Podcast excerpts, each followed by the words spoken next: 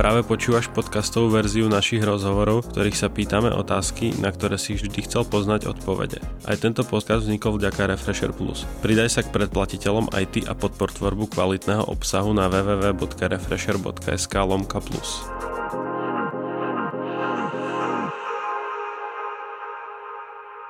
Ahojte, moje meno je Viktor a dnes je môjim hostom Mike Spirit. Bez toho, aby sme vás dlhšie naťahovali, prejdime k prvej otázke. Neviem, či vieš, ale dnes je to rok a 3 dní, čo ti vyšiel album Nie som tu náhodou. Viem, jasne, že viem, ja to sledujem, mám v hlave kalendár a tieto, je to výročie asi celkom veci, ktoré si pamätám. A mňa zaujíma, či sa aj vrácaš k tomu albumu, či si ho púšťaš. Púšťať si ho nemusím púšťať, lebo skoro na každom koncerte každý týždeň z neho hrám väčšinu koncertu hrám tieto nové skladby z albumu, takže v podstate sa k nemu ani nemusím vrácať, ešte stále ho mám úplne čerstvý a tento rok som vlastne celý v rámci koncertov používal ako plnú prioritu a hrával som hlavne z neho skladby, aj keď som ešte nehral v podstate ani dve tretiny skladieb z neho, že ešte ostala nejaká tretina, ktoré som vôbec nezahral ešte ani naživo.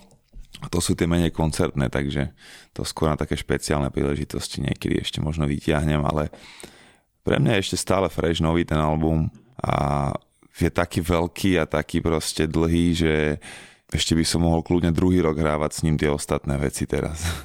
Aby to okay. bolo stále fresh. Celým týmto mierim k, ni- k niečomu, čo bude potom veľké vyvrcholenie. Ja som si myslel, že to je setup. Ale zaujíma ma, že či si odvtedy našiel na ňom nejakú chybičku, ktorú by si opravil. Vieš čo? Hoci akého charakteru. Hej, jednu zásadnú vec, ktorú by som zmenil, keby som to mohol vrátiť, na to rozmýšľam, je že by som ten album rozdelil na tri albumy, na tri samostatné projekty, EPčka alebo čokoľvek to nazveš. Tak som to chcel pôvodne, jak som rozdelil svoj druhý solový album Y na dve časti počas tej tvorby, tiež to nebol nápad od začiatku, ale až keď sme zistili, že máme 25 vecí, že spravíme z toho dva albumy čierny a biely, tak teraz som mal ten nápad urobiť z toho tri albumy, červený, modrý a zelený, každý so svojou vlastnou nejakou identitou, červený taký viacej repový, veci ako Trinity a také tie klasické repové veci. Zelený mal byť taký viacej e, radio-friendly a party, nikto iný a žiariš a tieto skladby a modrý mal byť zase také spiritovky a také tie veci, ktoré myslím, že robím možno skoro len ja na tejto scéne, jak je Virgo a impresie a a nie som tu náhodou a baby. Takže toto bol môj koncept od začiatku a varal som sa na to dlho, že to spravím takto. Teraz mi to trošku je ľúto, že ten album uh, som nechal takto v jednom kuse veľký a trošku uh, tým, že tá, tá pozornosť mladých ľudí a celkovo konzumentov hudby je strašne zúžená na, na krátke single, na EPčka, na malé albumy, tak uh, trošku utrpel ten album tým, že uh, je proste dlhý a veľký a musíš byť extra super fan, aby si si ho vedeli počuť celý. To sa chcem opýtať, či si myslíš, že zostal pochopený tak, ako si si to nejakým spôsobom koncepčne pripravil, že či to Myslím, ľudia chápu? že toto rozdelenie na tie tri tomu fakt mohlo pomôcť a mohlo by to, a urobilo by to z toho taký špeciálny výnimočný projekt, aký bol Y. Možno by som tým pádom aj inak zvolil single, možno by som spravil uh, klip na impresie, čo trochu ľutujem, som nespravil, že to mohol byť uh, nový prime time toho albumu, kebyže je podporený tým klipom a vizuálom dobrým a trošku takým uh, marketingom okolo tej skladby. No, veľa vecí sa menilo okolo mňa, menil som manažera, menil som nejaký ten základný tým ľudí, takže nebol tam úplne ten fokus možno taký, aký bol pred, pri tých soul albumoch predtým, ale v tom albume je moje srdce, je tam je tam všetko, všetky moje skills a sú to, je, sú to moje najlepšie repové veci a najlepšie uh, hudobné proste uh, výtvory, aké som to teraz urobil, to som si istý. Akurát uh, to okolo toho nebolo možno dotiahnuté úplne do, do, uh, do dokonalosti, ak to bolo pri Y, keď fakt ten tým fungoval super a bol fokus na 100%. Keď sa tak zamyslíš na myšlienky, ktoré sú v tých textoch, alebo aj celkovo, čo má povedať ten album, tak v čom je podľa teba aktuálny po roku? Lebo nepatríš k interpretom, ktorí by tvorili hey, intenzívne. Ja. Takže ma zaujíma, že v čom si presvedčený aj dnes, že, že funguje ten album, v čom je aktuálny. Ja si myslím, že ten album bude dobre stárnuť že možno nechytil úplný hype teraz, ale myslím si, že keď sa na ňo pozrie e, scéna o 5 rokov, o 10, tak uh, bude mať stále tú silu a hodnotu a content. Ja si myslím, že skladby ako Virgo, impresie, baby, ešte stále ako keby nenaplnili ten potenciál, ktorý sebe majú. Možno ešte príde nejaká chvíľa, nejaká, nejaké live vysielanie, kde odprezentujem tie skladby akože v nejakej, v nejakej audiovizuálnej show. No, sú to koncertné veci, preto som ich nezaradil ani na, na túr, takže skôr si čakajú na svoju chvíľu. Keď príde, tak určite rád ich použijem. A myslím si, že, že sú tam veci, ktoré proste vydržia ten test času a ktoré um, sú, budú relevantné ešte pár rokov. Aj keď ťažké je niekedy v tejto dobe do budúcnosti vidieť a riešiť niečo, alebo urobiť skladbu, ktorá uh, není len na túto sezónu, není na toto rok, alebo na toto obdobie, ja si myslím, že tam také mám a myslím si, že ten album, jak hovorím, že bude dobre stárnuť. Keď sa tak pozrieš na to, čo sa aktuálne deje, tak ako, ako často je podľa teba zdravé vydávať albumy? Ak chceš presne, aby tie skladby možno stárli, a aby si ich ľudia zapamätávali, alebo ako to máš ty, ako sa na to pozeráš? Ešte teraz som trochu zmenil tú perspektívu, ja som túto dekádu celú veril v tie veľké albumy, v ten proste projekt, že rok proste pripravuješ projekt a potom vlastne rok s ním koncertuješ to bola viac menej moja filozofia pri albumoch uh, a teraz už pred týmto albumom som pochopil, že sa to mení celé a že je to skôr o singloch a o kratších projektoch, ktoré sú, že radšej urobiť 2-3 projekty za rok, ktoré sú fakt len pár skladieb, ako pripravovať celý rok album s 20 trackmi a potom tá vlna strašne rýchlo odíde, ľudia chcú nové veci, aj keď si ešte nevšimli možno všetky a tak ďalej. Takže ja si myslím, že teraz sa budem viacej to hudbou baviť um, a viacej si budem užívať uh, to, že robím momentálne čo chcem a že ne, som viazaný konceptom albumu alebo nejakým obdobím, kedy chcem tvoriť. A potom to celé vydať na jednom nosiči, budem robiť uh, samostatné single a skladby, ktoré momentálne cítim, že, že sú vhodné, ale nechcem akože prezadať nejakú taktiku svoju do budúcnosti, lebo uh, to dobrý strateg nerobí. Uh, mám svoje plány a určite, určite to budú kratšie proste projekty a viacej uh, tak spontánne, pocitovo vydávať veci podľa toho, čo si to obdobie alebo tá doba pýta. Takže je pre teba ešte možno atraktívne sa v tom dobrom pretekať s kolegami? Ešte čo ja viem, ja si myslím, že Mike Spirit má takú svoju vlastnú ligu, už, uh, už od albumu Nový človek a to pretekanie hm, s ostatnými som nikdy nejak neuznával. Jasné, že rap je kompetitívny žáner a medzi sebou superíme v tom proste, kto má lepšie čísla a toto, ale ja si myslím, že najdôležitejšie je superiť so sebou samým, so svojím minulým ja.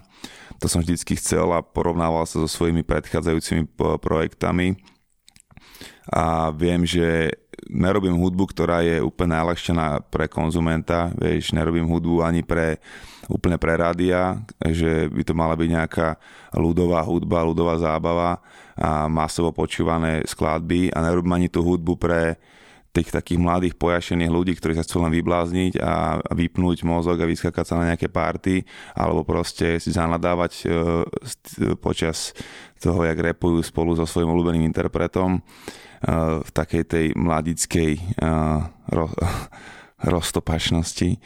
Ja si myslím, že robím trošku takú náročnejšiu hudbu a tým pádom tie čísla nejsú úplne porovnateľné s, s mojimi e, rivalmi, ale to je úplne v pohode, lebo ja viem, či poznám svoju úlohu na scéne, prijal som ju a pochopil som ju už dávno a myslím si, že konzistentne som túto dekádu išiel uh, svoju cestu a reprezentoval to, čo mám reprezentovať ako Mike Spirit a nechcem sa porovnávať s nikým, ale myslím si, že nikto nemal takú silnú a konzistentnú dekádu ako ja a dúfam, že sa mi to podarí držať ďalej ešte, ešte aspoň Môžeme sa skúsiť vrátiť dekády. k novému človeku a skúsiť to porovnať s tým, ako začína tá najintenzívnejšia časť kariéry teraz a ako to bolo vtedy. Teraz asi už nie je také, že sa prepne vypínač a zrazu je ten, ten rap strašne slavný, alebo možno v dvoch prípadoch, čo vieme u mladých. A ako to bolo v tvojom prípade, že vyšiel nový človek a teraz si to niekto všimol a niekde to bolo a zrazu... Nebolo to ako, nebolo to zo dňa na deň, vôbec to nebolo také náhle, keď sa staneš superstar v priebehu pár týždňov. skôr to bol pomalý uh, proces. Ten album bol veľmi očakávaný, mne už ľudia roky hovorili, že ja viem, že super ste ako Crew 1.6, ale že ty by si mohol solo urobiť a hecovali ma do toho kamaráti, aj fans, aj rodina už uh, niekoľko mesiacov a rokov. Takže ten album bol dosť očakávaný, boli vysoké nároky uh, na ňo, ale pamätám si, že môj uh, vydavateľ, čo som bol vtedy v labeli Beatband Records, tak povedal, že že, že takých 4000 kusov, keď predáme z toho albumu, že to bude akože obrovský úspech, že ani by som nemal dúfať, že viacej, že má dávať si nejaké rúžové okuliare. Ale ja som bol tak hladný, že som si povedal, že keď nepredám aspoň 10 litrov z toho albumu, lebo to bolo v tej všetky mm-hmm. čísla neboli, ktorý ešte ani poradne YouTube sme neriešili, ani Facebook, Instagram ešte vôbec, alebo Facebook možno, hej, ale Instagram ešte vôbec a už vôbec ne také, že Spotify a Apple to ešte neexistovalo. Takže to bolo o tom, že koľko predáš CD-čiek, tým si meral tú nejakú svoju hodnotu alebo uh, dopyt. Takže keď, ja som povedal, že keď predám aspoň 10 litrov z toho albumu, tak e, to ani nemá zmysel robiť ďalej a že poviem radšej použiť moje MBA do nejaké firmy, aby som zarábal slušné peniaze, že nechcem proste za 300 eur chodiť celý život hrávať po, po Československu, jak to bolo dovtedy. Uh, on povedal, že, že som sa zbláznil, že to neexistuje a album predal len proste v tých čistých nosičoch za tie prvé 3-4 roky tých 20 tisíc úplne ľahko a to ani neviem, koľko ešte to mohlo byť, e, koľko násobne viac to je doteraz v, v tých digitálnych. Takže e, bol to taký pomalý, vidíš, proste ľudia to, tomu neverili, musíš tomu uveriť najprv ty, takisto to bolo aj so mnou a trvalo nejaký ten rok od toho vydania albumu, cez 2012, kým, kým som dal asi 200 koncertov odtedy, a moja cena koncertu narastla, ja neviem, z 1000 eur koncom, koncom 2011 na neviem, možno 3, 3,5 2012 Takže postupne to tak, tak stúpalo hore, postupne prišli nejaké ocenenia, nejaké hypy od ľudí, sošky, pocty, neviem čo, hypy. A koncom 2012 už som cítil, že, že som to dal a že, že je to doma, že, že a hlavne som cítil, že som vytvoril niečo, čo, čo pretrvá dlho, čo sa v podstate dá pokaziť jedine s nejakou zásadnou chybou, že by som, ja neviem, sa spustil na drogách, alebo vieš, že vyslovene, že nejak rasisticky, alebo proste niečo nevychytal, vieš, niečo vyslovene akože dojebal. A, takže vedel som, že pokiaľ budem ďalej makať na tom a že, že to nepokazím niečím, nejakou chybou zásadnou, takže mám vec, ktorá mi vydrží dekády proste. Mm-hmm. Mne jeden tvoj veľmi známy kolega povedal pred dvoma týždňami v rozhovore, že už nie je doba legendárnych albumov. Je ešte doba legendárnych albumov? Je doba legendárnych albumov, pretože vždycky, každý rok prídu nejaké projekty, ktoré sú novodobé klasiky. Jasné, že už to možno nejsú také veľké albumy, ako sme boli zvyknutí v minulosti, že obsahujú všetko, že obsahujú tú rozmanitosť tých skladieb a že tam je aj rádio skladba, aj, aj ulicová hymna, aj motivačné veci, aj smutné, aj bolestné a tak ďalej. Teraz sú to projekty, ktoré sú možno, že, že majú uši záber, tam není taká, taká rôznorodosť tých skladieb, ale sú skôr robené čisto napríklad ako klubové skladby. Da Baby napríklad, senzácia tohto roka, všetky skladby znejú skoro rovnako aj tak ťa to baví si pustiť aj tie tretiu aj štvrtú, lebo proste má dobrý drive a ide. A takže ja si myslím, že legendárne albumy alebo legendárne projekty, klasiky stále budú vznikať, akurát už e, sa to viacej mm, drží tých legendárnych singlov a skladieb a od toho sa odvíjajú potom aj legendárne projekty. E, spomenul si americký rap, tak pomalom v krátkosti, čo ty teraz počúvaš, čo ťa baví a možno aj čo ťa nebaví. Čo ja viem, čo teraz počúvam, počkaj, ja sa musím pozrieť. Vieš čo, ja som sa trošku prešiel viacej na UK rap, odkedy som po, uh, videl Top Boy series na Netflixe, tak som si stiahol Top Boy soundtrack a potom som si tých artist po, postupne vychytal. Takže idem si veľa UK teraz, Dave napríklad, extrémne veľa počúvam. Dave som si pozrel všetky tie predtým veci, jeho som poznal aj dlhšie, ale Nave Smalls, uh, Skep, Skeptu, veľa uh, a všetkých týchto akože mladých z UK. AJ Tracy napríklad, super týpek a tak ďalej. Um, no a z US sledujem klasicky ten Billboard chart, čo sa tam deje, čo, čo robí Post Malone, čo robí Travis Scott, čo robí Drake, Young Tax má dobrý album z tohto roka. A domácich? A z dom, domácich, z domácej scény, no Kanyho samozrejme ešte so, samozrejme, že som čekoval jeho gospelový uh, albumík. A z domácich, uh, vieš čo, priznal sa, že nepočul som ešte ani Pilsiho, ani dms som si ešte z leta ešte ne, nestihol poradne pustiť. Uh, ešte vôbec ani tie KF single som nepočul. Som v takom zase, že dostal som hlad robiť skladby, a vždy, keď sa prepnem do modu, že robím, tak prestanem počúvať domácu scénu, aby som nebol nejak podvedome ovplyvnený tým, že čo robí niekto iný, aby to nezostali vo mne tie flowy alebo tie témy, aby som potom, vieš, niekedy je nevedome, potom to zakomponuješ do svojich vecí a ani nevieš, že to tam máš musí ti niekto iný povedať, že ale toto už povedal pred tebou alebo niečo.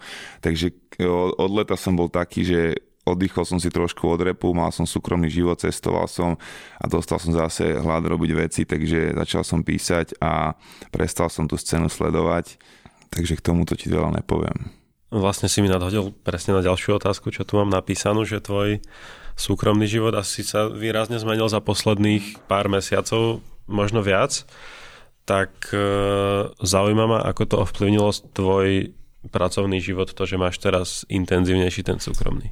Takto. Ja som sa cítil na konci 2018, ak som dokončil ten album, fakt som sa cítil, že aké by som bežal maratón celú dekádu, čo sa týka profesionálnej kariéry, proste non-stop uh, kolotoč toho, že buď robíš album alebo si na tour, niekedy vlastne väčšinou to bolo aj naraz obidve.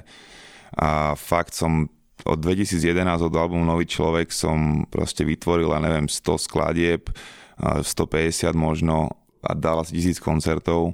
Takže fakt som bol v jednom kole a už som sa cítil trochu unavený z toho, že šprintujem celú dekádu.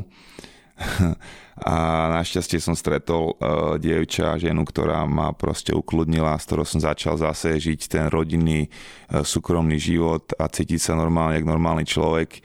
Viac si užívam svojich rodičov, um, viac si užívam uh, to cestovanie s ňou a tie, tie obyčajné chvíle, pozerať proste Netflix spolu a takéto všetky veci. Takže trochu si moja duša oddychla uh, pri, pri tomto vzťahu za týchto 11 mesiacov, že sme spolu a a samozrejme, že som popri tom aj vyhľadol uh, zase robiť ďalšie veci a začať novú dekádu zase úplne s nejakým novým smerom, s novým, s novým dýchom, s novým štýlom. Takže v podstate ma zachránila, dá sa povedať, uh, moja baby s tým, že uh, fakt už som si išiel z posledného, už som išiel z rezervy uh, a Možno to je trochu na tom albume cítiť, e, na tom nie som to náhodou, že je trochu taký smutnejší, depresívnejší, lebo uh, už som sa nesnažil dávať akože nejaké tie životné pravdy, vieš, alebo nejak odozdávať nejaké, nejaké posolstva, čo si myslím, že, že, vieš, že, že pomôžu. Skôr som bol fakt úprimný k tomu, jak sa cítim a k tomu, čo som prežil a aké mám skúsenosti a aké mám príbehy v mojom živote a chcel som dať proste von také srdce na dlani, proste chcel som dať von aj to, aj to dobré, aj to zlé. Takže preto je ten album taký vážnejší a taký možno trochu smutnejší pre niekoho. Pre mňa je proste reálny, autentický a hovorí o tom, jak sa naozaj cítim a čo naozaj prežívam. A Teraz sa cítim úplne ináč. E, po, po tomto roku som oddychnutý, som fresh, e, baví ma proste život, baví ma, baví ma hudba, som rád, že mám za sebou krásnu dekádu, ale všetko to proste e, sa snažím v hlave vymazať a ne, nežiť s nejakými z minulosti, nežiť z toho, že teda, že som legenda scény alebo tak. Práve naopak úplne chcem ísť do 2020 s úplne čistým štítom, s, s, proste s prázdnym papierom, keby som začínal a znova proste prísť so skladbami a s, s klipmi a z a so všetkým, čo proste odjebe ľuďom hlavy. Že jak môže sa asi ešte posunúť level. Aj si to tak plánuješ, že teraz spravím to, potom to, že máš naplánované to, ako budeš postupovať napríklad, že v prvých mesiacoch budú single, potom z toho bude niečo a potom bude nejaká túr? Vieš čo, a keby som to vedel, tak je to asi teraz neprezradím, lebo to je súčasť toho... Skôr či si plánovač, alebo si spontánny človek? Vieš čo, som plánovač a mám rád, keď e, mám jasne zafixované veci, ale potom uh, vždycky sa verím aj na tú flexibilitu toho, že musíš počúvať to, čo vlastne sa vyvíja, ak sa doba vyvíja a čo ti hovoria tie znamenia proste okolo teba, že čo je momentálne vhodné a treba ten to je ešte viacej jak plán, si myslím, tá spontánnosť a to, že cítiš, že sa momentálne možno zmenil vibe spoločnosti, sa niečo stalo, niekto ukradol ďalší milión, vyšli nejaké nahrávky a teraz chceš robiť skladbu o tom, dajme tomu, alebo ja neviem, vieš, že čokoľvek alebo v tvojom súkromnom živote sa niečo stane, niekto sa narodí alebo niekto zomre a proste zrazu cítiš, že teraz túto skladbu ne, necítiš ako správnu a nájdeš niečo úplne iné. Takže skôr verím tomu teraz, že tomu momentálnemu pocitu, že robím si plány samozrejme, ale, ale sú také, že majú tam tú vôľu proste meniť to a prispôsobiť to tomu, čo sa naozaj momentálne deje a čo cíti, že, že ter, tu a teraz proste chceš riešiť. Teraz premostím, ak som vôbec nemal v pláne, ale zaujíma, že či si plánoval tajiť frajerku. vôbec. Ja som povedal mojim dobrým kamošom koncom 2018, že dobre, že dal som tri albumy, ak som chcel, že celá dekáda je za mnou a teraz si nájdem frajerku a všetkým mám piči. Tak som to povedal ako zo strany medzi kamošmi, ale vôbec som netušil, že dva týždne po novom roku stretnem proste dieviča, s ktorou zostanem celý rok. To ma fakt ani nenapadlo. A či som plánoval akože takto postupne odkrývať po častiach tela? určite ne, určite som akože to nemal, nemal takto, že toto poďme teraz robiť ale začalo nás to baviť tým, že, že proste ľudia strašne sa dožadovali, vieš, že a jak to môžeš, čo sa za ňu hambíš a toto. A just ma to začalo tak baviť, že, že just vám teraz neukážeme všetko, jak si, jak si želáte, nebudeme skákať, ak vy pískate a začal nás to proste baviť, takto sa s tým hrať a proste robiť si z toho, robiť si z toho takúto zábavku a aj udržať to súkromie a tu pre, že proste predsa len vieme, aké sú médiá, vieme, aký je bulvár, všetci chcú hodnotiť a posudzovať ľudí a čím dlhšie ostala taká tajomná, tým, tým lepšie, tým sa lepšie pripravil na to, čo proste prišlo potom. To som sa chcel opýtať, či, to, či si cítil, že to zaujíma bulvár. Že, či boli nejaké intencie alebo snahy ťa kontaktovať Jasné, alebo ťa sledovať alebo niečo. Akože keď už pochopili po tých e, pár postoch, po pár mesiacoch, že to je tá istá baba, ktorú akože ako keby zdieľam na Instagrame a o ktorej akože hovorím alebo ktorú spomínam, keď už pochopili, že tam niekto je vážnejší, tak e, jasne, že kontaktovali manažerov, aj mne písali, aj aj sa snažili, e, myslím, že aj niekde paparáci občas vyčkávali a snažili sa to akože zachytiť a tak Takže jasne, že snaha bola, aj boli nejaké ponuky, že, že nech to akože predáme ako celkový príbeh proste do niektorého magazínu a tak ďalej. A samozrejme, že to, to sme vôbec nechceli takto riešiť nikdy, ale proste čakali sme, že čo, jak to budeme cítiť ďalej, vôbec sme neplánovali, že OK, v apríli teraz zverejníme tvoj tvár, potom v máji povieme tvoje meno, Jasné. alebo tak vôbec proste úplne sme si to nechali tak, že však uvidíme, že máme teraz takúto fotku, tak dajme teraz toto a proste sme to úplne, úplne sme sa tým bavili. OK, ty si vydal pred niekoľkými dňami, týždňami knihu, druhú, pri ktorej je opäť e, autorka alebo spoluautorka tvoja mama. A mňa zaujíma, ako prebieha tvorba, od kedy si vymyslíš, že poďme robiť knihu, kým ju vydáš.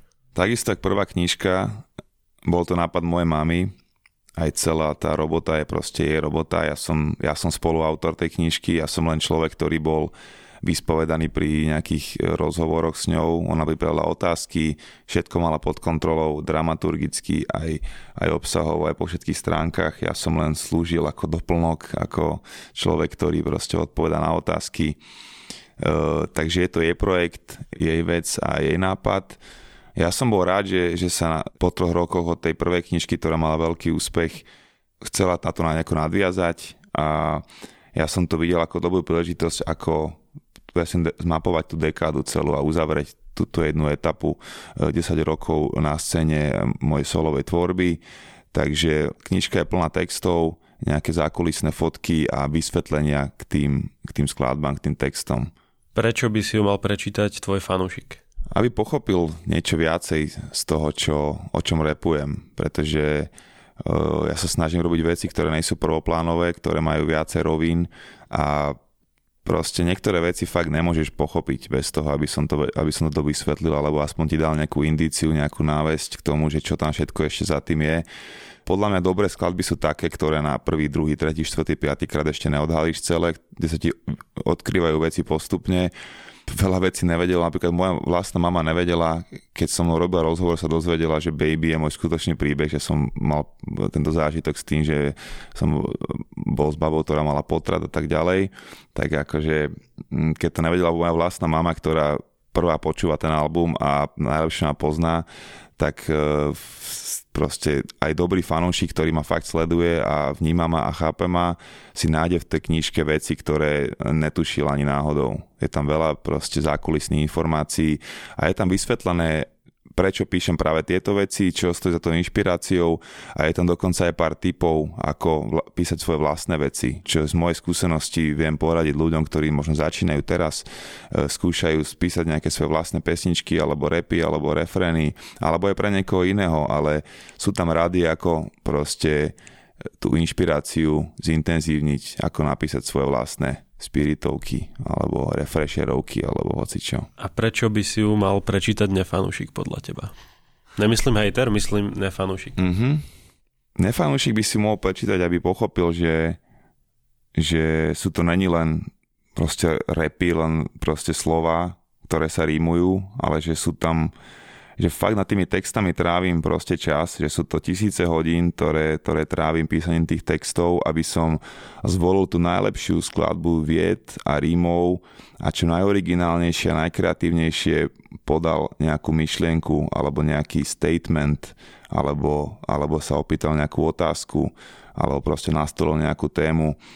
Myslím si, že aj nefanúšik v tej knihe môže nájsť nejakú hĺbku a niečo, nejakú inšpiráciu pre seba a minimálne môže pochopiť, že, že aj reper nemusí byť len povrchné povolanie, e, jak to je to klasické klíše, že proste každý reper repuje len o sebe a o veciach, čo vlastní, tak ja si myslím, že v tej knižke si aj nefanúšik nájde dôkaz o tom, že e, je veľa tém, ktoré, ktoré riešim a ktoré sú hodné diskusie, aj keď nejsi fanúšik repu.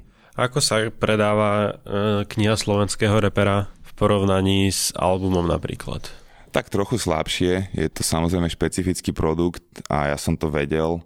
Tá prvá knižka bola biografia, to znamená, že tá bola fakt, že produkt, ktorý sme vedeli, že pôjde dobre. A bola to prvá knižka nejakého repera na scéne vôbec v Československu, takže tam boli desiatky tisíc predaných kusov. Tuto to nejsú zďaleka také čísla, sú to možno tisíce, a, ale je to fakt špecifická vec, pretože už, už len kniha ako taká je pre, pre momentálnych mladých ľudí dosť e, proste zastarané médium, takže viem, že toto si kúpil len fakt naozaj fajnšmeker alebo úplne fanúšik. Nečakal som nejaké veľké čísla od toho a je to trošku slabšie ako albumy, ale je to, je to v pohode. Je to úplne, úplne fajn. Ty tam máš vlastne písané aj texty a mňa zaujíma, že či si myslíš, že slovenskí poslucháči tvojich skladieb majú možno problém porozumieť tým textom ani nie z hľadiska tých metafor, ale z hľadiska toho, aké slova hovoríš, lebo existuje slovenská verzia Geniusu, sú aj nejaké karaoke texty a tieto mm-hmm. veci, ale existuje aj slovenský Genius, kde sa aj trochu vysvetľujú, alebo Jasné. teda sa snažia ich vysvetliť. To je super vec, to som sa ja spraviť pred pár rokmi. Ale často dokonca nezvládnu prepísať ani správne slova. Tomu ver. A konkrétne sa chcem opýtať, že či vnímaš, že prepisujú nesprávne, alebo že na koncerte kričia niečo nesprávne. Ja som si spomenul konkrétne na track Vždycky bol. No ktorý podľa mňa doteraz ľudia nevedia, čo je v tom refréne. Môže byť. Akože toto si dal dobrý point, pretože toto bol jeden z, presne z, z pointov mojej mamy, že čítala si nejaké, niektoré tie texty na, na internete a vlastne skoro v každom je nejaká chyba, ktorá, ktorá akože podľa počutia to vyznie, že to je, že, že to je niečo úplne iné, ako to je naozaj. Uh, takže aj to bol jeden z dôvodov, prečo urobiť knižku o textoch, aby sme tie texty dali tým ľuďom správne, že vedia naozaj, čo tam repujem a že není to len nejaká zámena slov. Ale stalo sa mi už aj to, že som čítal text a bolo tam zle, zle proste napísaná veta, ale dala mi ešte lepší zmysel, ako som ja v originál použil v mojom texte, tak to ma úplne že zabilo, že, že vlastne niekedy proste niekedy aj, aj pri tom prepisovaní textu môže vzniknúť niečo, čo proste si dá navyše nejakú hodnotu tej skladbe, ktorú som tam ja predtým nevidel, aj keď som to aj keď som bol veľmi blízko toho fonetikou. Takže hej, toto bol jeden z dôvodov, prečo urobiť knižku tiež, aby sme dali tie texty správne a, a proste, aby bolo jasné. Hm, a ty si ich mal všetky niekde spísané v telefóne alebo tak, alebo si Vôbec. niečo aj, aj, aj Všetko to musela dokopy mama, všetko to posťahovala presne z týchto stránok z internetu a ja som to musel celé prejsť a práve preto viem, že skoro v každom som našiel nejaké také miesto, kde som si až, až som sa na tom bavil, že, že jak... Že si spomenieš na že... niečo konkrétne? No teraz úplne, ty kokos, asi ne. Počkaj, čo to bolo toto, čo... No. Ne, keď si spomeniem, tak ti to môžem doplniť, ale viem, že to boli také, že potom som si to pustil aj ja a že, a že počul som to tam aj ja, tak ako to napísal ten týpek do toho textu, že, že chápem, prečo sa takto pomýlil proste, lebo však ten rap je predsa len taký, že občas to tam zamumleš, občas to nevyslovíš, občas to rýchlo chceš zarepovať, takže tá výslovnosť není 100%. OK, poďme v krátkosti ku 1.6. V akom rozpoložení je aktuálne 1.6? takom zvláštnom rozhádzanom. Otis má svoju rodinu, svoju cerku štvoročnú, moje krsňatko malé, takže on sa stará o to svoje, zároveň robí teraz mladými, prídený a mm, Dave Hasla, títo jeho chlapci, ktorými behá, s ktorými uh, nahrával teraz skladby tento rok, takže to sa mi strašne ľúbi na ňom, že on proste, on, na ňom vidí, že to miluje, že on proste robí čo môže s tým, čo má, vieš, tam, kde je a a fakt proste není to fake, vidíš to na tom, že proste on ten hip miluje a má to zedené a má naštudovaný celkovo svetový UK, americký rap možno najlepšie zo všetkých, vieš, Ego hovorí, že ho má najlepšie zo všetkých, ale ja neviem, keby super s Otisom, neviem, či Otis ho nevychytá v niektorých veciach, lebo Otis fakt, že vždycky aj mne ukáže nových artist a, a musím povedať, že, že aj na slovenskej scéne nelen, že mi ukáže Da Baby ho prvý, alebo ja neviem koho, proste už možno Young tak za tých čias 5 rokov dozadu, ale Otis je prvý, kto aj na Slovensku vidí talenty. On, on bol prvý, kto hypoval Hakru, on bol prvý, kto hypoval P.A.T. on bol prvý, kto hypoval Doketina a tak ďalej, že fakt on je človek, čo na to má nos a, a má teraz proste dobrý run podľa mňa aj s tými mladými na to, že, že už je proste v podstate OG, staré meno v tejto hre, tak stále proste drží krok a má čo ponúknuť to je super. Grimo teraz uh, urobil nové štúdio spolu so mnou, kde sa vlastne teraz iba tak akože udomacňujeme, ešte zaradíme akustiku a také veci, aby sme mali nový priestor uh, na novú etapu. Uh, AB robí svoje veci, myslím, že ako, akurát včera sme spolu písali kvôli tomu, že posiela byty Juice Worldovi pred pár mesiacmi, aj stopy, aj všetko, takže dúfa, že ten track je nahratý, ten track je asi určite nahratý, ale dúfa, že, dúfa, že ho pustia teraz von, že vyjde po tej jeho smrti, Harry Juice World.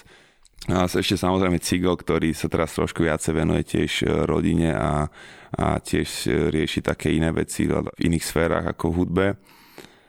Ale bavíme sa už aj o albume H1.6, nebudem k tomu hovoriť nič viac, len to, že, že je to reálne a chceme to robiť, ale čo, kedy, ako vyjde, či sa, to, či sa to začne teraz, alebo v lete, alebo na zimu, uvidíme. OK, to, k tomu som vlastne smeroval, takže máme úplne všetko. Ešte som videl na Instagrame, že ty si mal nejak tak odstageované, že do 30 alebo tak nejak budeš reper a potom budeš prezident. Tak môžeš teraz oznámiť eh, prezidentskú kandidatúru. prezident, áno. pretože myslím, že podľa zákona musíš mať 40 rokov, aby si mohol prezident takže ešte nemôžem oznámiť kandidatúru, pretože ešte toto volebné obdobie nesplňam. Ale ja by som nechcel byť prezident, radšej by som bol primátor Bratislavy, tak ti poviem. Takže sa zaujímaš sa o, o dianie takéto verejné? Vieš čo, ne, toto skôr berem ako takú polosrandu, aj keď ne, nikdy, nehovor nikdy a nič není nemožné. Skôr to berem ako takú, s také s nácazkou, s nácazkou, o tom rozprávam Mám úplne iné veci, ktoré by som sa chcel venovať predtým, ako by som išiel do politiky. Ale je pravda, že dlhé roky som hovoril, že nechcem riešiť politiku v mojich textoch, pretože je to podľa mňa jedno veľké divadielko. A to si stále myslím. Ale teraz, keďže som starší a skoro všetci moji rovesníci už majú deti a už možno e, čoskoro aj ja budem e, blízko toho, že sa stanem otcom, tak rozmýšľam trochu ináč a viem, že budem v tejto krajine chcieť žiť ešte 20-30 rokov a vychovať tu svoje deti. A, takže rozmýšľam nad tým, že možno sa aj môj rep stane trošku viacej politický a že budem riešiť veci a, a ovplyvňovať mladých aj v tomto smere, aby, aby, aby sa rozhodovali správne alebo aby minimálne o tom rozmýšľali a debatovali. Pretože je jasné, dá sa zaradiť si život tak, že ne, nepotrebuješ riešiť do v politike, tak to mám ja, tak to majú ľudia, ktorí, o, ktorí vedia o, si zaradiť život proste silou vlastnej mysle a silou proste svojich vlastných rozhodnutí, ale nemôžeme sa tváriť, že nás to neovplyvňuje a fakt e, niektoré už tie veci, tie špinavosti, čo sa tam dejú a čo vychádza na povrch, e, je len percento z toho, takže niekedy mi z toho fakt e, príde zle, keď o tom niekto rozpráva, alebo ja správy nepozerám, takže väčšinou to počujem len z toho rozprávania iných ľudí a niekedy mám fakt chuť, možno si trošku tým nárobím problémy, ale viem, že to je správne tak sa chcem rozhodovať v budúcnosti podľa toho, čo cítim, že je správne a ne podľa toho, čo je možno ľahké alebo najkomfortnejšie alebo čo mi priniesie najviac peňazí, ale podľa toho, čo je správne. Jasné, teraz mám trochu pocit, že mi do tohto tu vidíš, čo tu mám napísané, lebo som sa ťa vlastne chcel spýtať na tie správy, ale keď už ich teda nepozeráš, tak aspoň vnímaš, čo sa aktuálne politicky na našej, eh, v našej krajine asi deje. Vieš čo, no teraz som zachytil tie nahrávky Kočnerové a toto, akože, lebo sa o tom bavili rodičia a niektorí kamoši. Ja keď pozerám správy, pozerám BBC, málo kedy TA3 a skôr sa dozvedám takto od ľudí a skôr si potom vyhľadám nejaký článok konkrétne o danej téme. Takže moc tej, o tej politike neviem, okrem toho, že sa chystajú voľby, tuším, vo februári a okrem toho, že, že opäť ľudia nahliadli za oponu cez tie nahrávky, čo vlastne Vieš, pre niekoho Jasne. to je konšpiračná teória, keď poviem, že proste je tam veľká chobotnica, že politici sú len tie, tie končeky tých chápadiel a že tam za tým sú tie že všetky veľké finančné e, skupiny a tieto veci, tak, po, tak vieš, pre veľa ľudí to je konšpirácia a potom vidíš takúto vec, ako je taká nahrávka a zistíš vlastne, že konšpirácia je na, tá realita, že tá konšpiračná teória je naozaj pravdivá. Takže ja mám veľa takýchto vecí, o ktorých by som vedel uh, urobiť aj celý album a myslím si, že možno to tak aj bude. 29. februára sú voľby. Pôjdeš voliť? Neviem, ešte som nebol, uh, myslím, že voliť nikdy. A nikdy som sa ani nezúčastnil žiadnej kampane, aj keď som mal ponuky, aj 5 sumy boli ponúknuté za podporu kampaní rôznych strán a rôznych kandidátov Ehm, myslím, že tentokrát prvýkrát budem rozmýšľať intenzívne nad tým, že, že, e, že sa vyjadrím k tomu, čo sa bude diať a že možno aj pôjdem voliť, ale fakt neviem ešte. Ešte, ešte to potrebujem trošku viacej o tom vedieť. A hlavne potrebujem, a to aby som išiel voliť, potrebujem nevoliť menšie zlo, ale fakt voliť niekoho, proste komu verím. Nepôjdem sa zúčastniť tohto divadielka ehm, volebného len kvôli tomu, že verím, že, že tam nechcem smer a viem, že dávam hlas niekomu, kto možno bude rovnaký e, proste zlodej alebo rovnaký proste odrbávač. Takže keď poviem voliť, tak poviem voliť niekoho s tým svedomím, že fakt tohto človeka chcem tam mať, aby reprezentoval mňa a proste moje záujmy. Ty si sa vlastne dával si príspevok na ku 30. výročiu Nežnej revolúcie tak skúsme len v krátkosti, že ako sa ťa to dotklo, lebo vlastne ty si zažil len to, ako si bol dieťa, keď sa to stalo a že ako, ako to vnímaš ten rozdiel predtým a potom skúsme úplne v krátkosti. Fú, to je naj, najtežšia otázka na krátkosť.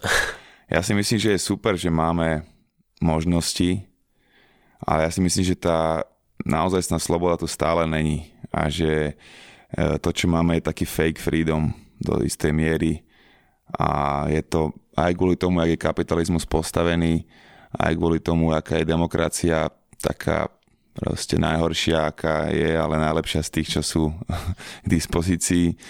Takže ťažko v krátkosti, ale myslím si, že, že malo nejaké čaro aj to, keď e, si nemal na výber 82 zmrzliny a 32 kávy v Starbuckse, že tom není tá sloboda, že máme proste na výber z veľa možností. Práve naopak to nás častokrát paralizuje a ten paradox výberu a to, že, že sme podľa mňa strašne krehkí teraz v tom, že, že trošku nekomfortu a trošku ti je ubrané z tvojho potešenia a hneď máš pocit, že celý vesmír je nefér a neviem čo všetko.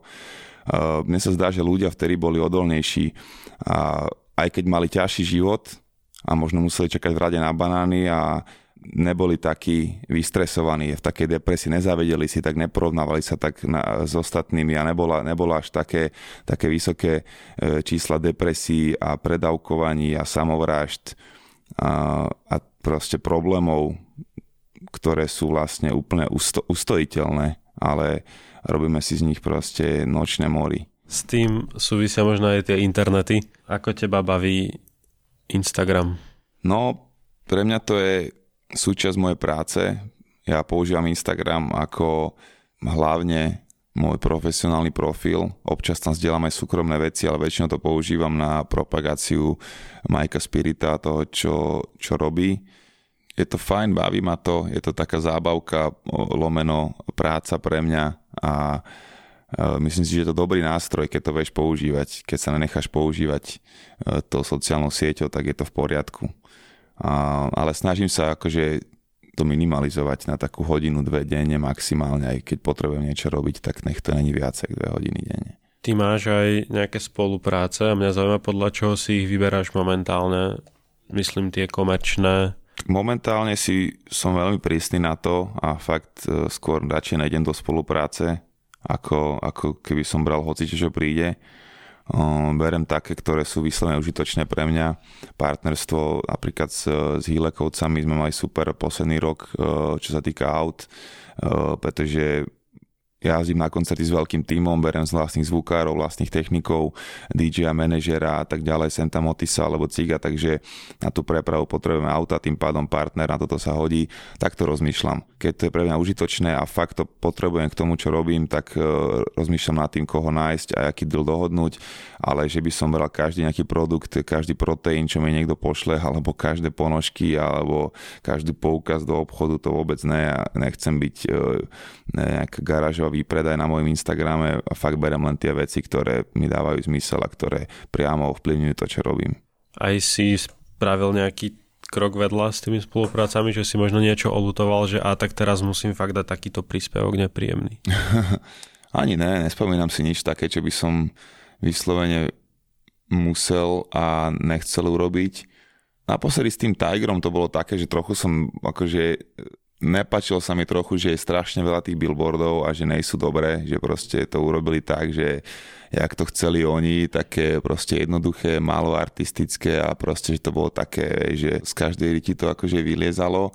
Inak tá spolupráca bola super a bol som spokojný s tým, len uh, vždycky je pár vecí, ktoré si, ako vieš, tá korporácia predstavuje ináč ako ten umelec. Aj do toho nejak kecaš kreatívne, Jasne, keď môžeš? sa snažím, ak sa len dá, pretože aj, aj to sa dá urobiť ako umenie a niektoré tie spolupráce tak boli urobené a to je super. Vždy sa snažím zapojiť svojich ľudí, svojich fotografov a svojich e, kreatívcov, ktorí z toho neurobia len proste marketingovú kampaň, ale, ale je tam trochu aj toho umenia alebo trochu nejakej kreativity. Ale nevždy to je od nich e, takisto vec, ktorá by chceli. Niekedy to chcú vyslovene jednoduché, čisté, prvoplánové a to predáva, vieš, takže to sa netreba čudovať a treba niekedy zakusnúť do jazyka a zobrať tie love a ísť si s nimi riešiť svoje. Aj vieš približne vypomerovať, koľko uh, ti zarobí Instagram a koľko ti zarobí hudba? Hudba určite viacej, oveľa, oveľa viacej. Uh, myslím si, že Instagram by sa dal určite využiť viacej, keby som, jak hovorím, bral Jasné. každú druhú vec, ktorá mi príde, tak uh, už, len, už len s tým by som to strojnásobil keďže väčšinu z nich odmietam a vyberám si fakt len tie, ktoré sú niečo výnimočné, tak eh, ten Instagram až tak eh, nezúročujem, ak by som mohol si myslím. Myslím si, že je veľa menších Instagramov na Slovensku, ktoré zarábajú oveľa viacej, jak ja, ale takisto si myslím, že budú oveľa skôr irrelevantné, pretože ľudia uh, už začínajú byť alergickí na tú prehnanú reklamu a keď ne, nedávaš zároveň nejaký content a si tam stále len s tým, že uh, teraz máš takýto make-up a potom uh, chceš predať hen takú čapicu a, a tak ďalej, tak ľudia proste sa nevracajú späť tak často a tak rádi. Ešte dve veci k tomu Instagramu. Jedna sú, že neviem, či sa ťa to týka, ale Instagram momentálne zrušil zobrazovanie počítadla lajkov ale nie na všetkých profiloch, tak si nie som istý, či sa ťa to týka. Ne, ne, ne, ja stále vidím lajky, uh, ale myslím si, že toto je dobrý nápad.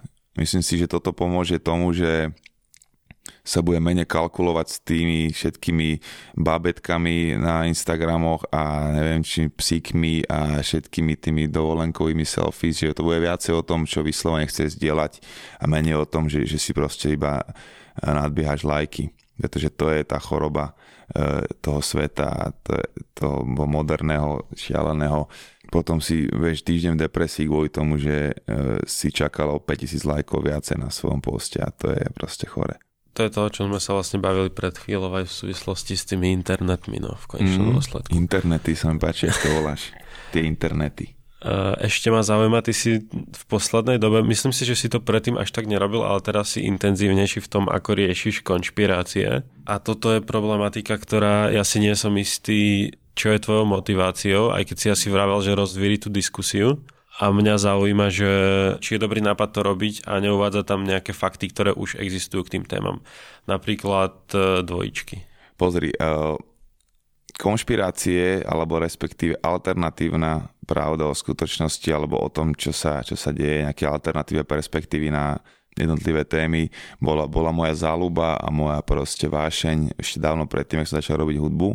A bolo to prítomné v mojej tvore podľa mňa stále keď si zoberieš taký antivírus H1.6 pred 10 rokov, už bol mixtape H1.6, tam sme mali pár konšpiračných skladieb, kde sme vyslovene riešili presne napríklad dvojičky, e, iluminátov a tento imperializmus a to, čo je v pozadí za oponou, jak funguje svet a jak sa nám javí, alebo jak chceme, aby, to, aby sme to chápali, alebo jak oni chcú, aby sme to videli. E, je veľa vecí, ktoré riešim len tak povrchovo, veľa vecí som riešil kedysi do hĺbky, a áno, zaujíma ma hlavne to, aby som otvoril diskusiu o tom, aby som videl, čo si o tom ľudia myslia momentálne. Preto som aj e, riešil, dajme tomu, dvojičky na, na výročie 11. E, septembra a rôzne iné konšpirácie som otvoril na stránke ani ne tak s tým, že by som prezentoval nejaký svoj názor. Väčšinou sa snažím len poukázať e, na proste isté súvislosti a otvoriť debatu. To, vieš, keď si to pozrieš, ak sú napísané tie príspevky, to nie sú moje názory, že ja hovorím, že ja verím, že to nebol Bin Laden, ale že to bol George Bush a jeho proste tajná operácia. Nič také tam není proste. Ja sa snažím otvoriť tú tému a ukázať, že sú ľudia, ktorí si myslia, že, že to bolo takto a toto berú ako dôkaz alebo toto berú ako jasnú súvislosť, ktorá je za tým a povedzte mi, že sa to myslíte vy. Proste, vieš, nie sú to moje úplne vyslovené názory, ktoré si krvopotne zastávam a strašne si chcem obhajovať. Skôr chcem vidieť, čo si o tom myslia mladí a hlavne to, že strašne ma na tom baví to, jak sú všetci tí, e, čo zastávajú ten status quo a to, že toto sú len konšpirácie, jak sú oni ľahko vytočiteľní a jak títo ľudia najrychlejšie útočia a, a sú najzákernejší v tom, ako, ako vedú diskusiu, že nemajú ani tú trpezlivosť proste obhajovať tie fakty alebo prísť, prísť nejakým uh, statementom, ale skôr, skôr zautočia uh, s úplne triviálnymi vecami, ktoré sú není vôbec súčasťou tej debaty. Takže nejde o to, aby, som, aby sme sa o tom bavili, aby sa neriešil proste na tom Instagrame len small talk a móda a, a hudba, ale aby sa riešili aj veci, ktoré sú oveľa hlbšie a zaujímavejšie proste aj si to potom nejak vyhodnocuješ, že ako to ľudia vnímajú a nejak s nimi diskutuješ? Lebo no, čítam si tie komentáre, občas im odpisujem v komentároch a riešim to tam. A ja som chcel ísť do toho veľa hlbšie, akurát e, presne, ak hovoríš, e, potom som mal taký pocit, že či, či, ne, či není kontraproduktívne, či s tým nerobím len akože zlú službu tým, že riešim tieto témy, že viem, že to není populárne u všetkých, viem, že budem za u veľa ľudí, že budem za debilka, tým, že proste, že si ochotný vôbec pripustiť, že možno to hovedzie meso, ktoré jeme, že, že není úplne uh, ideálna vec a že je tam celá veľká konšpirácia okolo toho, že vlastne uh, tento mesový priemysel môže za, za veľa uh, vylesňovania a za veľa vyhoretých pralesov a tak ďalej a proste viem, že to je téma, ktorá možno aj násere ľudí, ktorí to v živote nepočuli, ale neviem, bol som ochotný to risknúť za, za účelom toho, aby sa aspoň pár ľudí o tom otvorene vedelo baviť, aby tá téma proste bola rozbehnutá. A trochu som s tým prestal kvôli tomu, že som cítil, že to treba lepšie pripraviť, že treba tú diskusiu treba lepšie kontrolovať, lepšie to vedieť kontrolovať možno nejaký lepší, uh, lepšiu platformu na to nájsť ako Instagramové posty. Možno by to chcelo svoj YouTube show alebo svoje podcasty alebo niečo také. Presne to som sa chcel opýtať. Takže možno takže... spravím konšpiračné podcasty 2020 a pozvem ťa ako hostia a budeme sa baviť o tvojej obľúbenej konšpirácii. Toto je podľa mňa absolútne nekonečná téma. Téma, ktorá je takisto nekonečná, ale má asi jasnejšie odpovede je podľa mňa, že či DC pomáhajú scéne. Mm-hmm. Ja si myslím, že hej, takisto ak súťaživosť pomáha športu, tak DC pomáhajú scéne. Ale odtiaľ potiaľ, za akou mierou, tiež si myslím, že stačí jeden býv ročne. netreba tam netreba limit, to hej. prepalovať. DC pomáhajú nelen scéne, ale myslím, že aj reperom. Vieš, že keď sa udeje nejaký býv a proste ten, kto z toho vyjde výťazne, ten, kto proste u väčšiny ľudí proste dá lepší dis, tak e, sa stane lepším reperom podľa mňa väčšinou, že získa nové sebavedomie e, a proste zrazu je vyšší v tej hre trošku. Uh, ty si teraz mal jeden, no teraz už to bolo asi skôr. To už je rok a pol. No, tak akože mňa zaujíma, že ako sa na ňo pozeráš teraz a či by si to spravil takisto mm-hmm, a či E, stojí za to sa vyjadrovať? Alebo úplne. kedy sa stojí ja za to vyjadrovať? Ja som úplne spokojný. Pozri sa, toto bola situácia po 13 rokoch, čo nás Moloch bere do huby a disuje. E, proste tu sme išli z nejakého koncertu a púšťalo Grimasov v aute proste z telefónu veci a videl som tam, že nejaké video a že tam páli moju fotku proste. Ani ten track nebol o mne, disoval tam niekoho úplne iného, ale už aby sa nezabudlo, že ešte aj mňa si môže zobrať do huby vždycky, tak proste si tam spálil moju fotku a proste bol som akurát v albumu, kde som písal, nie som to náhodou, skoro každý deň som niečo riešil, tak som si povedal, že vieš čo, že, že zajtra budem písať o Nedis na Molocha. Tak som sa proste ráno zobudil, zobral som jednu z vecí, čo som mal rozrobenú na album, to je Hallelujah vlastne, a zobral som si len ten beat a začal som písať proste do toho, do toho bary. V ten večer som to nahral a ten večer sme to že aj vypustili von, iba s takým detským masterom od Grimasa alebo od niekoho. Ten dis je podľa mňa minimálne solidný, podľa mňa to je jeden z najlepších disov, aké tu boli na scéne urobené to mi povedali aj ľudia ako proste Separ dáme, ktorí sú akože top mena scény a myslím si, že, že aj ľudia, ktorí vedia ako spraviť dis, že s nimi do bifu nechceš ísť, fakt, že oné ne. Takže, vieš, a to nejsú jediní, písal mi aj, aj niektorí českí reperi, nechcem ich menovať všetci, aby potom Moloch zase nemalo ne, ďalšiu zámienku. Materiál. Nejde o to, že aj keby mi to nepovedal vôbec nikto, tak ja si myslím, že, že ten proste dis, hlavne to, jak rýchlo bol urobený, že jemu trvá proste pol roka napísať dis a robí si z toho klip a proste, vieš, to je proste, ani není to dis, to je, to je jeho štýl hudby, ktorú proste najlepšie vie robiť a ktorá mu jediná sedí ako tak a ktorá sa dá počúvať ja si myslím, že som o tým som utrel a netreba sa k tomu ďalej vrácať.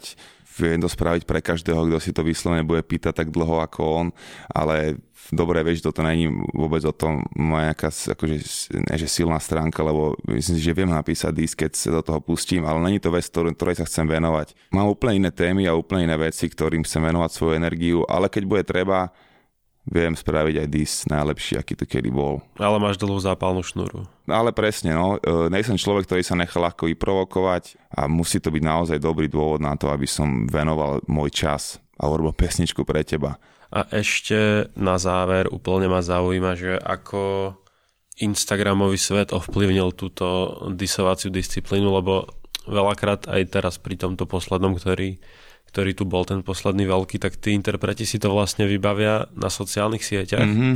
A to, s čím idú do štúdia, už nie je taký ten prvotný Práve. impuls, ale už len to... To, to, to taký oheň, hej. už sú všetky tie fakty vonku. Takže či si myslíš, že čo ovplyvňuje práve to a akým spôsobom, že či je to lepšie, že si to vybavia na Instagrame pred tými fanúšikmi, alebo že či je ja fakt si myslím, že to je spôsob, aký, spôsob boja, aký si zvolíš. Vieš, ak sa hovorí, zvol si svoje zbranie. Neviem, kde to bolo, či v Tekene, či kde. Jednak je vec, že máš si zvoliť svojho bojovníka a jednak je si zvoliť svoju zbraň. Niekto je lepší v tomto, že proste dáva tie statusy, tweety, fotky a robí si srandu v story z teba na internete. Niekto si to všetko ušetrí do jednej skladby a proste potom ten oheň vypustí. A čo je lepšie, ťažko povedať. To je dosť individuálne a čo niekomu lepšie niečo sedí, niekedy niekto vychytá dobu lepšie. Pre mňa je vždy viacej, keď to je, keď to je v hudbe, v umení. Keď to není len nejaký status a nejaké storička a tieto internetové liveky, ale keď to človek nazbiera a počká si a dá to celé do jednej skladby, urobí z toho v podstate aj umenie a zároveň to má silu, lebo to všetko je to na jednom mieste, v troch minútach, bam, bam, bam, proste vyfackáte ten dis a hotovo. A potom môžeš, sa, môžeš ísť na internet a môžeš o tom ešte písať uh, tweety, ale každý, kto si pustí ten dis, tak proste vie, že, že kto, kto dal silnejší punch. OK, tak už len na záver, aký je tvoj najobľúbenejší beef? Môj najobľúbenejší beef? Fú, tak Za, zahraničný asi. The lebo... most legendary B.I.G. a Tupac, uh, Hit 'em Up, Houšačia boli jedni z mojich top uh, obľúbených skladeb, keď som začínal. A teraz z tých posledných sa mi ľúbil uh, Drake s Kaniem. Aj keď to mal bol Drake a Pusha Ja viem, že to bol Drake a Pusha, ale ja to volám Drake a Kanye, pretože pre mňa Pusha bol iba taký, taký vojačík Kanyeho, ktorý, ktorý dostal správne informácie a dostal veci a dostal beaty od Kanyeho a všetko to smerovanie a len proste urobil svoju lirickú game, do toho dal. Ale ja si myslím, že ten beef bol medzi Drakeom a Kaniem od začiatku. Tak to vyhral. A že, a že Pusha bol len taký nástroj. A kto vyhral? Ten repový beef podľa mňa vyhral asi nakoniec Puša tým, že odhalil tieto fakty s tým deckom a tieto všetky veci. Ale ten, ten beef medzi Kaniem a Drakeom stále ešte vyhráva Drake ako najúspešnejší artist celej dekády lebo o tom bol ten beef, podľa mňa Kanye trošku žiali na Drakea, že proste, že ho predskočil a že, že už není najlepší v hudbe, už len v teniskách a, a proste uh, Drake to má zedené a fakt to dekádu dal. Myslím že trošku už, už to akože hasne aj pre neho, že fakt 10 rokov bol uh, na vrchole scény, že už nebude pokračovať dlho. Jasné, že bude ešte veľké meno dlhé roky, ale už nebude úplne uh, number one artist pre ľudí a myslím, že teraz Kanye zase tým albumom sa trochu vrátil do toho a že ľúbi sa mi, že zase našiel nový smer. Aj keď si myslím, že, že to, v tom je celý taký kalkul, že teraz chce kresťanov americky získať, aby potom možno v tých voľbách urobil nejaké čísla a tak ďalej. Ale tá hudba je super a proste dáva jak pán. OK, tak e, rozlúčime sa otázkou, či si kúpiš Cybertruck. je to možné.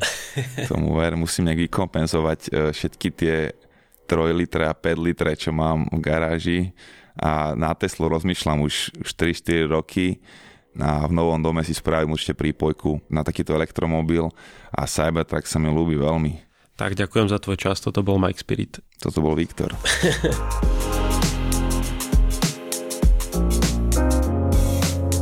Počúval si podcastovú verziu Refresher rozhovorov. Nezabudni sa prihlásiť na odber tohto podcastu na Spotify alebo v apkách Apple a Google Podcasty. Samozrejme, celý tento rozhovor si môžeš prečítať na našom webe Refresher.sk.